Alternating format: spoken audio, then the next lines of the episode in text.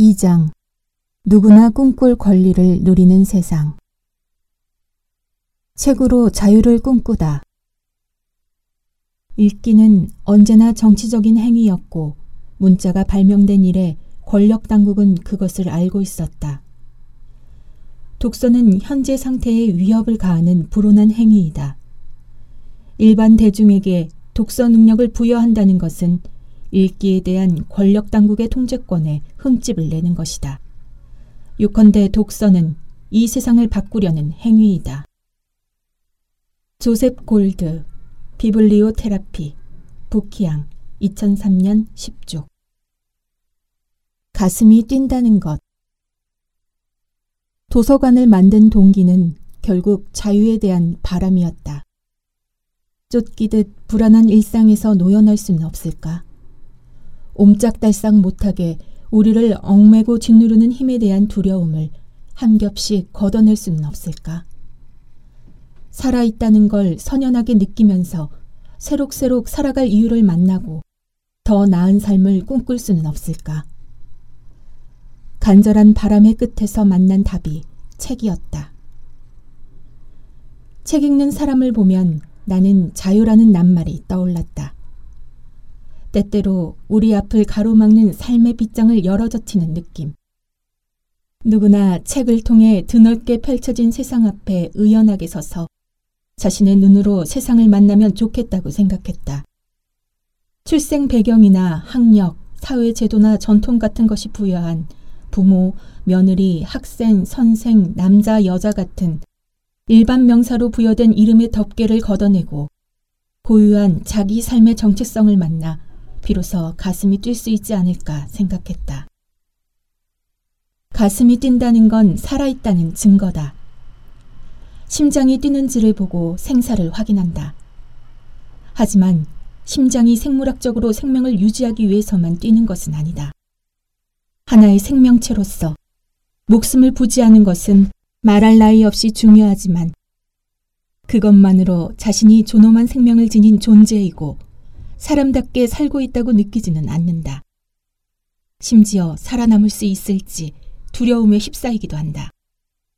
사랑에 빠질 때, 가슴 뛰게 만드는 일에 혼신의 힘을 다할 때, 비로소 심장은 힘차게 풀무질하며 우리의 일상과 영혼의 자유의 기원을 불어넣는다. 누구나 그런 순간을 만나고 그 힘으로 자신의 삶을 살아갈 수 있기를 바랐다. 도서관 불태워진 역사 책을 보면 자유라는 낱말이 떠올랐던 이유를 나는 도서관을 만들고 도서관의 역사를 배우면서 확인하게 되었다. 도서관이 불태워진 역사를 통해서 도서관은 놀랄 만큼 오랜 역사를 갖고 있다. 인류 역사에 도서관이 처음 등장한 것은 5천년 전으로 거슬러 올라간다. 인쇄술이나 종이는커녕 파피루스나 양피지 두루마리조차 볼 수 없었던 시대에도 도서관 유적이 발견되다니. 종종 영화나 소설에 등장하는 웅장한 도서관의 위험에 감탄한 적은 있지만 한 장 한 장 점토로 빚은 책들이 쌓여 있는 도서관은 상상하지 못했다. 기록을 남기고 보존하려는 것은 인간의 본성이라는 걸 새삼 실감했다. 그런데 그 긴 도서관의 역사를 한마디로 표현하면 불태워진 역사다. 책의 학살. 모든 전쟁의 기록에서는 불태워진 도서관들의 이름을 만날 수 있었고, 정복자들의 영웅담에 등장하는 도서관들 장서는 사실상 전리품들이었다.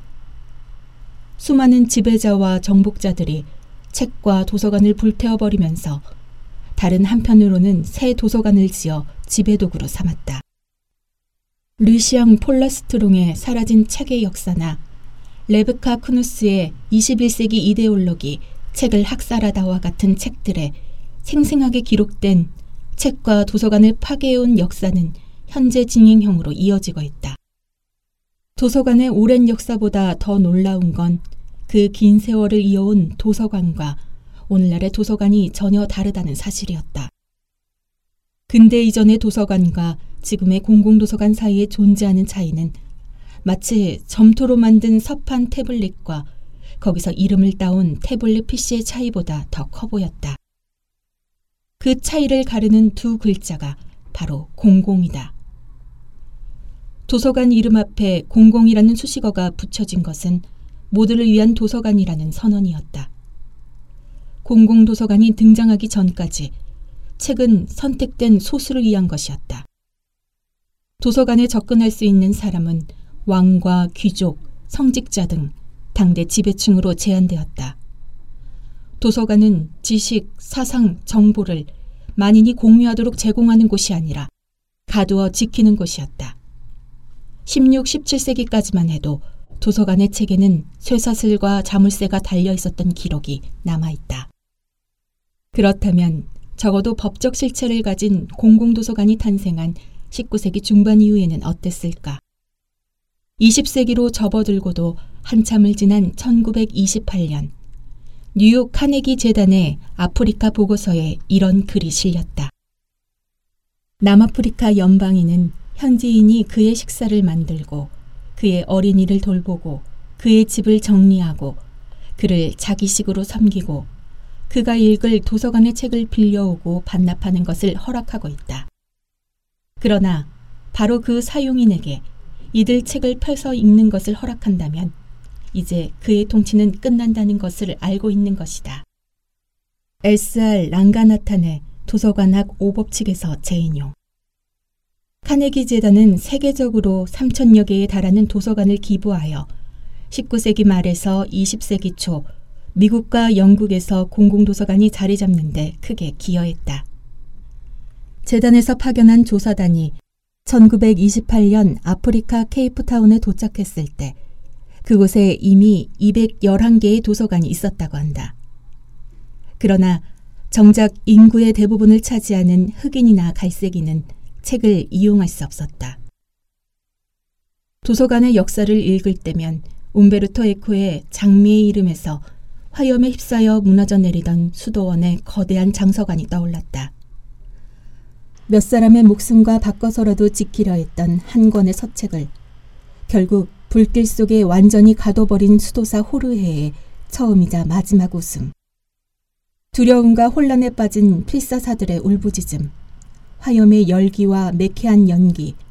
마치 그 속에 갇힌 것처럼 멍한 채로 생각했다. 왜, 무엇이 책과 도서관을 파괴하게 만들고 책을 손에 들고도 펼쳐서 읽지는 못하도록 만들었을까? 그것은 두려움이었을 것이다. 책은 물음표를 떠올리게 만들 것이고 물음표는 통제할 수 없는 정신적 성장으로 이어지고 결국 자유를 꿈꾸게 될 것이라는 두려움. 공공도서관이 탄생하기까지 얼마나 많은 사람들이 책을 가두고 숨기고 없애버리려 했던 지배층의 두려움과 지난하게 맞서야 했을까? 우리는 그렇게 책과 도서관의 역사를 통해서 공공도서관의 탄생이 민주주의와 시민사회 형성의 역사와 맥을 함께 해왔다는 사실을 알게 되었다. 책과 책 읽는 사람들이 늘 은밀한 공간과 시간으로 숨어들 수밖에 없었던 이유도 사회를 행복하게 하고 극빈의 환경에서 인민을 만족시키기 위해서는 대다수의 인민이 빈민과 마찬가지로 무지할 필요가 있다. 그러므로 모든 국가나 왕국의 행복과 안녕을 위해서는 빈곤한 노동자들의 지식이 그들의 직업과 관련된 것이어야 하며 직업의 테두리를 넘어 눈으로 보이는 것으로는 절대 확대되지 않도록 할 필요가 있다. 양치기, 농부, 기타 백성들이 세간의 일, 그리고 자신의 노동이나 직업과 관계없는 일을 알면 알수록 힘든 노동과 불리한 노동 조건을 즐거움과 만족으로 받아들이기는 어렵게 된다. 읽고 쓰고 세마는 것은 그날 벌어 그날 먹어야 하는 빈민에게는 매우 유해한 것이다. 페이지 288 SR 랑가나탄 도서관학 오법칙 한국도서관협회 2005년 88에서 89쪽에서 재인용 두려움을 가진 건 정치적인 권력자들만은 아니었을 것이다. 눈앞의 삶을 가만히 들여다보면 시줄과 날줄처럼 엮여 있는 모든 관계에서 보이지 않게 우리를 얽매는 힘이 감지된다. 지나온 세월의 기억들은 그 보이지 않는 힘에서 자유로워지는 것이 더 어려울 것이라고 경고하는 것 같다. 어쩌면 권력을 가진 이들의 두려움이 빚어낸 억압과 통제가 먹힐 수 있었던 것 또한 우리 자신이 가지고 있는 두려움 때문은 아니었을까.